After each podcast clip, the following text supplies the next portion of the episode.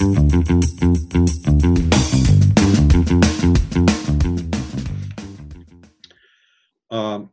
hello, everyone.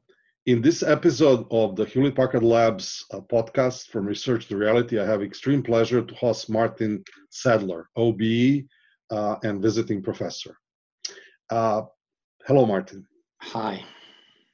Um, they say that those who don't know their history are likely to repeat the mistakes from the past. And Martin Sadler is one of the uh, lab directors of HP Labs and HP Labs.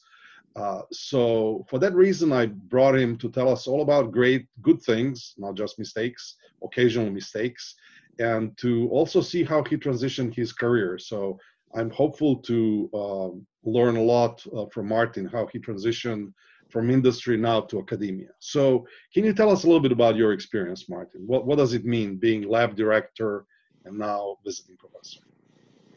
Okay, well, I actually started as an academic. I was in computer science at Imperial College in London, and I moved to industry at a time in the UK where very few people in academia, certainly those who were already on, the, on an academic career path, actually moved to industry. I started as a researcher in HP Labs in 1989.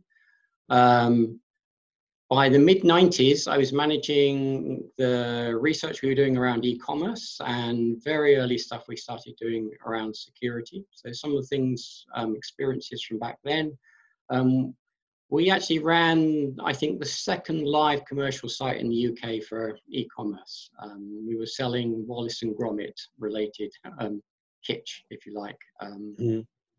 for the company. Um, and on the back of that, HP won the deal to host the commercial aspects of the 1996 um, World Cup, Soccer World Cup. Um, and we actually ran the security of the payment part of that from the labs because I think at the time no one else in the company knew how to do anything to do with online payments. And it was all new territory. So that was one of the kind of things where we were very early in. Um, we developed a whole load of um, early hacking stuff, and in fact, we developed a platform where the company could hack itself, and that was deployed a couple of times in the early 2000s. Um, before the company got a little bit jumpy about you know laws in places like Germany about um, and this was before there was automatic um, updates on on devices. So you know not all employees would update the machines. We get something like code red come along and people would get infected and it would take down a lot of you know operational systems if we weren't careful. So there was a lot of early if you like platform stuff for managing security for the company. And from there we did a lot of work around securing pcs um, which is in today's products. So this is what you have done with your teams but if you look broadly as our uh, labs and company as a whole what did we do right? Have we missed anything I think in the 90s and 2000s, we were letting a thousand flowers bloom. I mean, almost literally. I mean, there was so many good things going on in the labs. Um, and loads of those things, if we'd got behind them, could have actually transformed the company.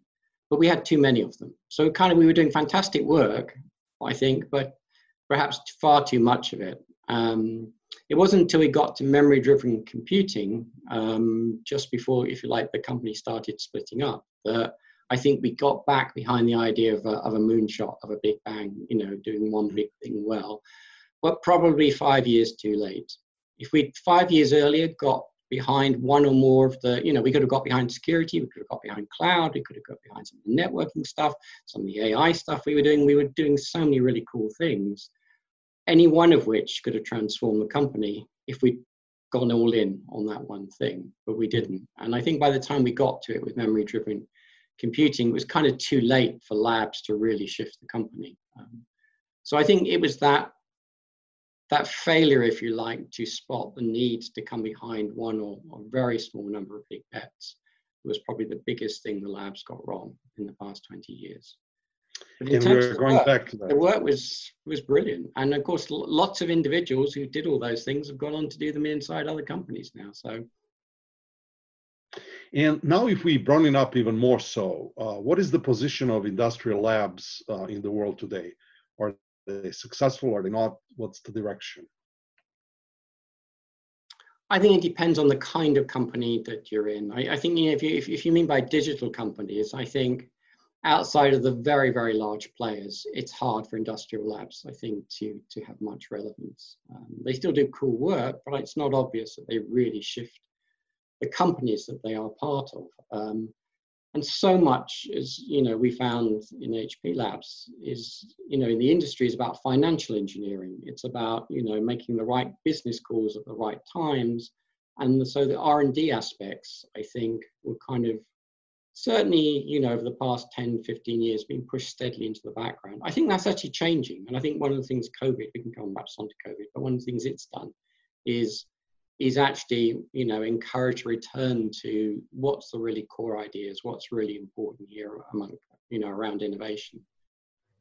So I think, you know, like, there's lots of little pockets of great innovation in industrial research labs. I'm not sure much of it is getting out the door. Um, and it's the same problem for universities in most, maybe not in the US, but in certainly in most of the rest of the world. Universities struggle to get the, you know, the really cool stuff they're doing, you know, out and into commercial hands. So you've been in academia, industry, back in academia. How is your current role playing out? Are you trying to bring the Stanford DNA back to academia in, in Bristol and, and uh, UK? Well, I keep trying to keep bringing Silicon Valley DNA back into, into the UK. Um, I mean, UK has had a very separate, you know, academia and industry and government have sort of, certainly in digital, sort of largely developed in isolation of each other, um, which has been somewhat unfortunate, I think. Um, it's, it's far less integrated than it is in the US. Um, so a lot of that is just, you know, getting behind and encouraging all the moves that get parties to actually line up in the first instance, talk to one another. Um, but I think that's changing. I mean, the UK is getting better year on year um, around innovation, around startups, about getting stuff out from the universities connecting that innovation with big companies. So I think we're seeing a seeing a sea change, and universities are putting a lot more effort behind their innovation centres and campuses and you know institutes that they're creating. So it, it's it's nice to see in the UK a big change, and I think the UK will do well out of that. What did you learn from Silicon Valley? You're shuttling back and forth between Bristol and Palo Alto many times, and, and you were uh, in the position to observe Silicon Valley from outside. When we're inside, you know, sometimes you don't see. The I mean, I think most. I mean, perhaps perhaps top of the list is that you know being first to market is everything. I learned that from Silicon Valley, um, yeah. and sort of a high energy passion kind of trumps everything as well. So it's more important to get the passion and the energy going and get out quick than it is mm-hmm. to be right. And I think, again, that's something the UK has been slow to learn, has caught up with. But, um, you know, the UK, I think in the past, because of, you know, a, a strong reputation for basic research, has always focused on doing high quality science. And, and that kind of kind of went through into the way the UK has done a lot of development. There's a lot of stuff that is perhaps over engineered you know that it's it's it's high quality, but it's it if you're third, fourth, fifth to market, it doesn't really matter. Um, yeah. So I think that's probably the most important lessons. It's you know get out, get there first. Don't worry about being completely right. I mean, this is all I think part of the DNA of innovation worldwide these days, but um, definitely Silicon Valley DNA. Yeah there's a lot of discussion about digital space, digital transformation. Who is leading this uh, transition? Is it traditional engineering or some verticals like uh, media or maybe uh, financial technology? H- how is it happening? I'm, uh, I guess if you look back over 20 or so, 30 years, I think it's changed. I think when I joined the labs in 89, engineering was very much at the front of what was happening with digital. Certainly science and engineering was in the 90s, if you look at that very early, you know, if you look at the web out of CERN, if you look at, you know, early grid computing that led into cloud computing, that was coming from the scientific community. Um, but e-commerce completely overwhelmed that. So I think, you know, online commerce and, you know, web apps dominated for a long while. I think, you know, if we look more recently, fintech has had an enormous growth. Um, not least around areas like you know cryptocurrencies, um, distributed ledgers, and things like that. Um, but just the way that they've they've cottoned on to using user data and you know AI techniques. I think fintech uh, is one of the current leaders of what's happening. Creative industry as well has done quite a lot in the past few years, uh, leading aspects of what's happening with digital. Um, cyber is very strong um, as well, um, as, which you could think of as coming out of the intelligence world, perhaps. Um, mm-hmm. So I think there's, there's kind of multiple fronts, and, and perhaps the sad thing is these separate communities don't actually interact with each other as much mm-hmm. as it's not really one digital world anymore. We've got many, many separate digital worlds, sort of in formation, but perhaps not entirely. You touched on cybersecurity. Where is cybersecurity going nowadays? Well, it's going to grow and grow and grow. Um, and it's going to grow and grow because we keep, you know, introducing new technology, which increases the attack surface, which allows opportunities for online crime, it allows opportunities for online bullying and harassment, and of course, it allows opportunities for nation states to interfere or try and exploit what's going on in other nation states. So I think the big difference between cyber and pretty much all the other areas, in, in, in, in areas like AI, you're kind of up against the problem. You do some cool maths and you either solve it or you don't in some sense. It's not quite, but in some sense it's like that. With cyber, you're up against other people. Mm-hmm. So it doesn't matter how good you are, it may only last 10 minutes before your adversary decides to do something different or finds a way around what you've done and then you're back to the drawing board and you know working out what you're going to do next and it's this constant arms race if you like that yep. gives cyber i think its buzz which is why i think it, it has been successful in growing why it retains people who go and work in the space um, and it's doing very nicely in many many countries around the globe so just a few minutes ago, you said that cybersecurity perhaps came out of intelligence community, but who is it driving today? Is it still driven by intelligence community? Are there other actors who are moving this field ahead?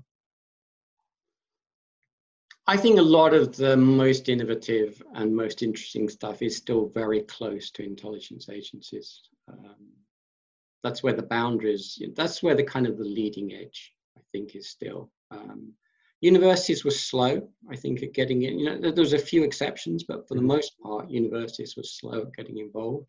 That has changed a lot in the past five years. Um, sorry. okay, no uh, cat. But um, so I think there's increasingly some interesting small stuff coming out of universities and startups. Um, but for the most part, the, the most stuff I think is is is connected with governments. Um, mm-hmm. But there's a really interesting interplay now between academia and large business, and which is both defense contractors and IT companies and small startups in this space. So it's quite a vibrant community. Mm-hmm. Many countries doing well. US does well. Israel does well. UK does well. Um, many of our adversaries um, for the Western world also have very substantial capabilities. Unfortunately. When I introduce you, I introduce you as OB. What does it stand for and why are you called OB? Well, it's sort of an anachronism in some sense. It's, it stands for Officer of the British Empire, so it's not necessarily the title that most people want to use, but it, it's part of the UK's honours system, which is really a way of recognizing individuals, you know, whether they're sports people, whether they are musicians, whether they are scientists, for contributions sort of over and above whatever their day job is. So why did right. I get it? Is that what you're going to ask me? It's, yeah. Um, I, in the UK, there are very few people, I think, that have worked, you know, in that intersection between government and academia and industry. So in some sense, I got it because I was doing some of the low-hanging fruit in that intersection that you know others perhaps could have done um, if more people had been involved. But um, I think you know it's it's just the country recognizing people who are doing their bit to tie different parts of the ecosystem together. You're very modest. I think that fruit was hanging a little bit higher. You had to stretch yourself. But now that uh, we've given you proper credit um, and proved that you know quite a bit about innovation, Can you tell us about myths and uh, realities of how innovation happens? You touched on it before, but can we uh, elaborate a little bit more? I think, well, I think it's probably different in different parts of the globe and in different ecosystems. In you know, if if you look in the UK, there's a kind of a dominant narrative, you know, which you can think of as based on technology readiness levels, TRLs, that somehow basic research is done in the universities and it's all about translation. It's about getting from universities into industry, whether or not through startups and then, you know, out eventually to businesses and, and consumers. Um, you know, everything I've been involved with has been far more messy than that. Ideas come up all over the place in all parts of the ecosystem and they go in all sorts of different routes. You know they might start in industry and go back into university and lots of stuff in cyber has been like that where it started either in industry or government and, and moved to universities rather than the other way around. And of course then universities do different things with it and then it moves back again. So i think we're seeing a lot more cycles and a lot more you know people talk about helixes and you know the, the stuff moving back and forth. And i think very few organizations actually operate on that basis, but that's sort of what's going on a lot, I think, is this, this kind of complex mix. Um, I think one thing the US gets better than the UK again around innovation is diversity. Um, you, we can all do better around diversity. Um, I think it's it's valued a lot more. If you look at US startups and you look at, I, I see a lot more um, you know, not just racial or gender or you know more conventional forms of diversity, but you see much more of a mix of ideas. Um, I think again, UK is improving on that, but we've still got a way to go. So I, I, you know, I think it's something around you know not getting caught up in the bureaucracy. Everyone, you know, you you remember this from some everyone wants to systematize innovation and turn it into something they can turn the handle with on and lots of really cool you know high value ideas will pop out the end and turn into billion dollar businesses. It doesn't work like that you know it's it's like you can stack the odds a little bit but you know it, it can come from nowhere and and the best ideas can fail so. So going forward uh, what is the future of innovation? What kind of evidence can you provide so that we are convinced that that future is likely? Is it as simple as extrapolating from business school professors' suggestions, or how how do we go about innovation going forward? I think many more countries are trying to do it. Um, I think they will probably do okay at the, the small team size innovation, um, the thousand flowers blooming. I think that's pretty easy for most countries to get behind and make happen. There's very little worldwide, I think, expertise at, at getting, you know, making moonshots, making big programs successful, mm-hmm. and, and sort of, if you like, managing the creative tensions that need to happen in the middle. Um, so, you know, it, you either suffer from bureaucracy around some of these ecosystems where someone thinks they can systematize it and they clearly can't, or it becomes a heroic thing where one individual is somehow calling lots of shots. Um, mm-hmm. And we have had a few of those heroes, you know, um, but they are few and far between. And actually, even those heroes need a whole cast of, you know, little heroes behind them um, to make the big things work. And I think what we don't do well globally is actually train people we kind of throw them in the deep end. And Silicon Valley's been great at throwing people in the deep end, you know, but it's kind of sink or swim, you know. You, yep. you either learn how to do it and you survive and you do well, or you're out, you know, it's or you fail and then you have another go at being thrown in the deep end and you maybe a, th- a third term of being thrown in the deep end. But we don't train for it very well anywhere around the globe that I can see. And I think the countries that do that first will be the ones that actually really come out of the current economic and post-COVID world in the best place. And floating doesn't really count because there are a lot of sharks around, so we better There's swim. A lot of sharks swim around. And swim fast. So speaking of sharks and um, the, the, the whole uh, situation in the world, one thing that comes to mind uh, whenever I think about you is the Brexit. You know, how is it influencing uh, the whole UK, the whole Europe, and even the world? Well, it was, you know, front and center until COVID came along, and then everyone kind of, well, certainly the media lost interest to some extent in Brexit and paid all their attention on what was happening with COVID. But um, um, I don't think any of us know. Um, the good side for the UK is I think it's freed up a certain amount of government thinking, where government is prepared to be much bolder and maybe knows it has to be bold.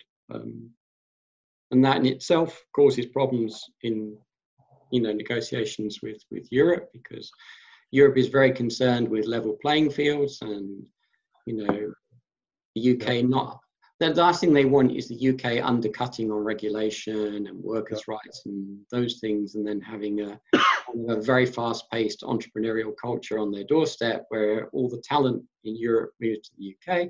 Um, the UK has still managed, you know, to recruit people despite um, everything and despite Brexit. There's an awful lot of, you know, individuals that work here from mainland Europe, um, in mm. certainly in high tech and, and, areas like that. So I'm glad uh, you're doing well. Uh, but you mentioned COVID. COVID is another um, huge negative disruption that has happened. How um, how are the governments and various entities reacting and what can we learn from that experience I, think it's, I mean, it's perhaps too early to know um, because we're looking at second waves around the world and, and we don't really know whether any country has got it right or whether it was more luck and or what combination of, of things that they've tried actually turned out to be successful for them. So I think it's perhaps still too early to know what's really worked and what hasn't.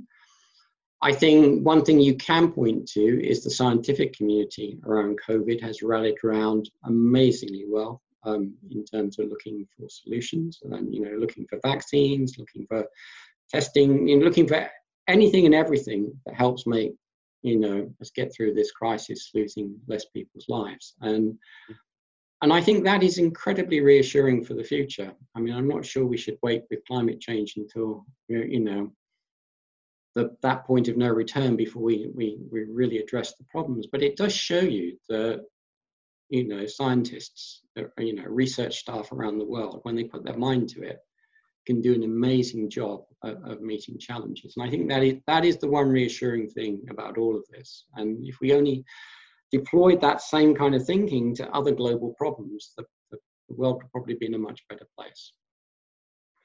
Um, let's try to put um, COVID behind us.